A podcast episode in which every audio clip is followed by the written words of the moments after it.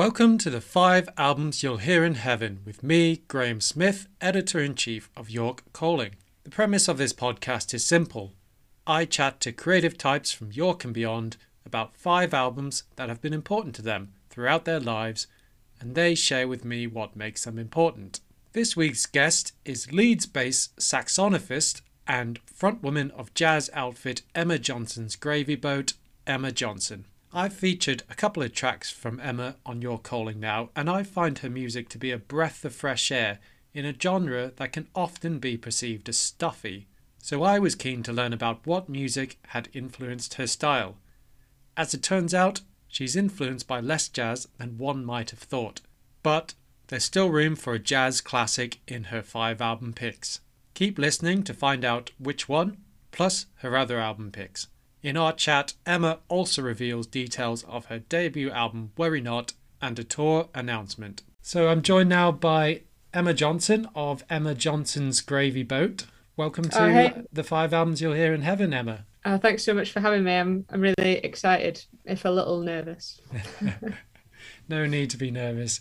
Um, before we start talking about your album picks, I understand that you've just released a new album. Can you tell us a little bit about that? Um, yeah, so we've just released our debut album, uh, which is called Worry Not, and it's a kind of a cinematic contemporary jazz album, which is loosely based around the themes of kind of worry and stress and dealing with those. I wrote it before the pandemic, and we were meant to record it in April 2020. And then we kind of had to wait a whole year to record it, and then we've just released it. So it's been really nice to finally get to share the music, and the response has been really lovely. And yeah, it's just it's really exciting for it to be out there.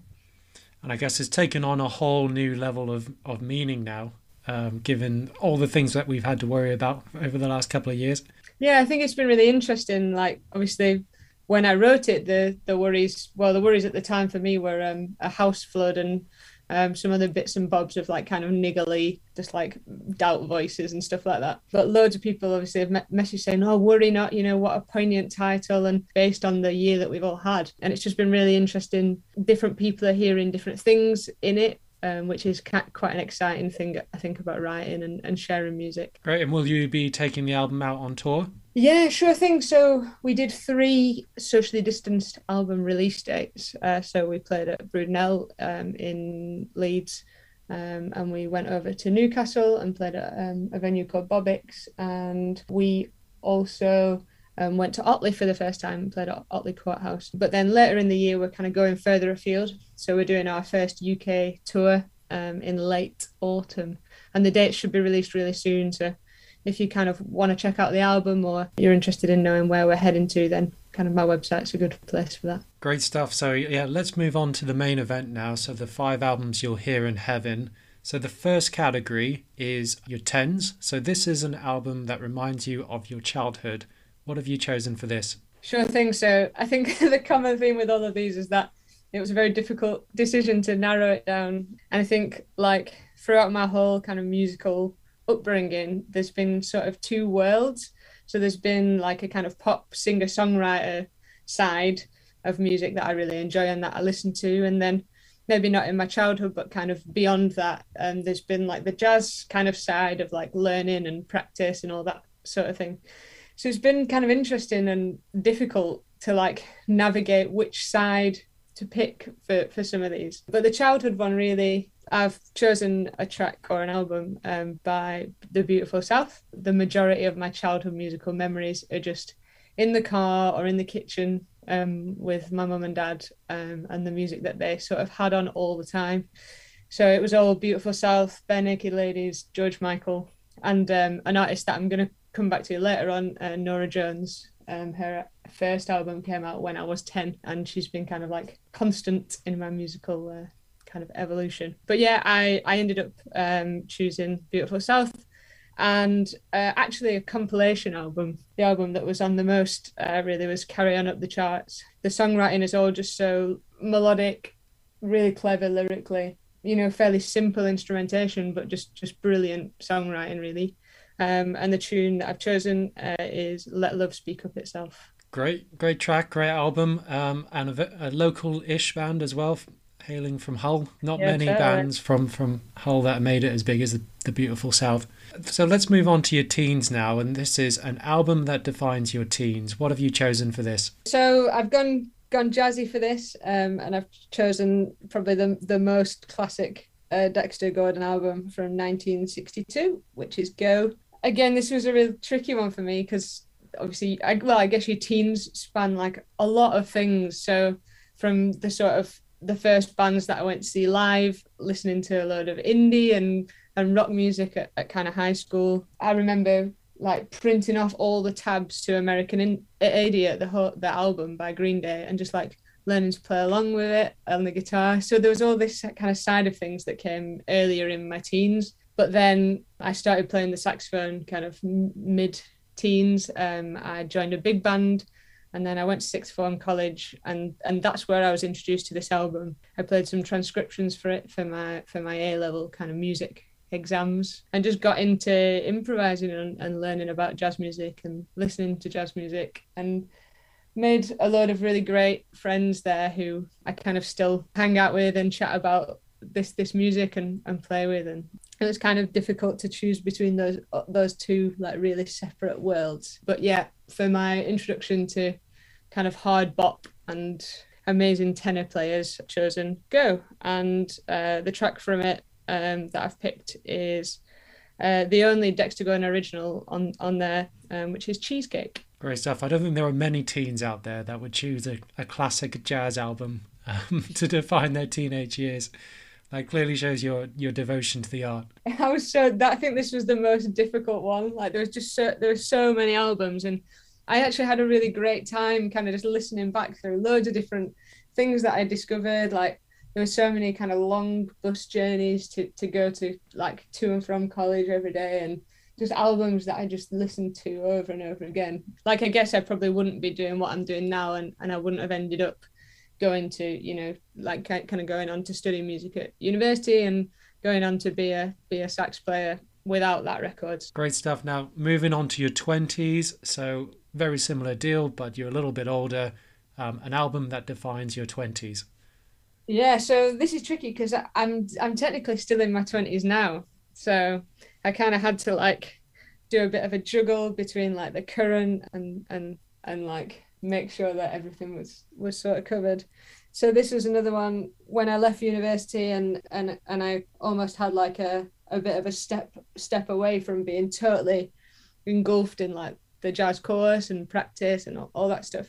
I had a bit of like a moment of rediscovering um, songwriting and writing music for myself and and collaboration and just a few things that I think I'd, I'd kind of forgotten how much I loved uh, during my time at, at, at college. Uh, again, there were a couple of albums to be fair. The one that I've chosen is like I think it's probably everyone, well, mo- a lot of people's favorite album of all time. So it's it's not um it's probably not the most original choice, uh, but I've chosen uh, Blue by Joni Mitchell. A few reasons, really. For me, like Joni Mitchell is kind of like a melding of of the two worlds. You know, there's there's the kind of albums that she's done that are like super produced, all the Vince Mendoza arrangements, and just some ridiculous players on, on them all.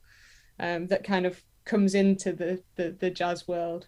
But then there's there's also that like just kind of super folky, like um, amazing songwriting, and the kind of the meld of those two things is is something that really speaks to me.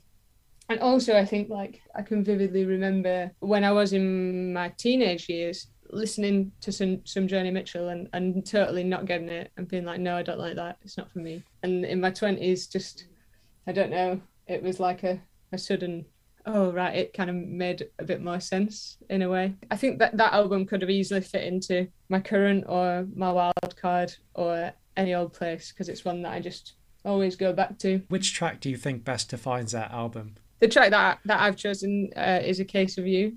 I think just lyrically kind of sentimentally and um, just and everything about it like musically the delivery of it and everything i think it's it's a perfect song Cool. So now moving on to your wild card. So this is whatever album you want to share with us. What have you chosen for this? Uh, so again, like this could have fit into my current one. Or it could have fit. I'm I'm more juggly. I I guess like I thought uh, that the brief for this was like something that you wouldn't expect me to pick. Um, so that's what I've gone for. I've gone for like a super pop, super modern um, album that I've just had on loads recently. I think it's just like a really good example of of kind of pop songwriting.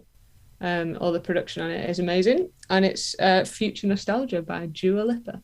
Oh wow! Yeah, I mean, I think that was um, shortlisted for the Mercury last year, wasn't it? If I'm not mistaken. Yeah, yeah. 2020, wasn't it? Yeah. Yeah. So uh, yeah, really good pick there. It's just a massive bop. I just think like in terms of it being a whole album that's super uplifting and kind of great from start to finish. I think when I was sort of list, like thinking about a lot of the music that I've been listening to recently, a lot of the times that I have music on or I'm listening to music, it's kind of like in the car when I'm driving to gigs now that they're slowly coming back. Um, so I tend to listen to quite a lot of like individual songs and not that many full albums. And so recently, kind of this album and then the new album by Lake Street Dive have been just like two albums that I've been enjoying. Great. And is there a particular track off of uh, that Dua Lipa album that you'd recommend people listen to? I've chosen Pretty Please just because it's got this really cool thing where it like slows down, but but it doesn't. Okay, now let's move on to the final category, which is current. So this is the album you love the most right now. What have you chosen for this? So I promised that I was going to loop round full circle and and come all the way back to uh, Norah Jones, who could have been my childhood pick. She was one of the first albums that I remember listening to in the car with my mum on repeat in like 2002 or whenever whenever it was. The album that I kind of just listen to all the time um, is from 2019 actually, so it's not super new, uh, and it's called Begin Again. The reason that I picked this and the reason that I listened to it so much. It's a it's kind of like a collection of singles that she wrote trying to be kind of a bit more in the moment and and focused on collaboration with different artists. So there's all sorts of amazing tracks on there. Um there's like a track that she wrote with Brian Blade and there's just it's just a real amazing collection of songs that's so interesting to listen to. And a lot of the kind of work that I've been doing over the past couple of years uh, has been like more focused on songwriting and collaboration with different people.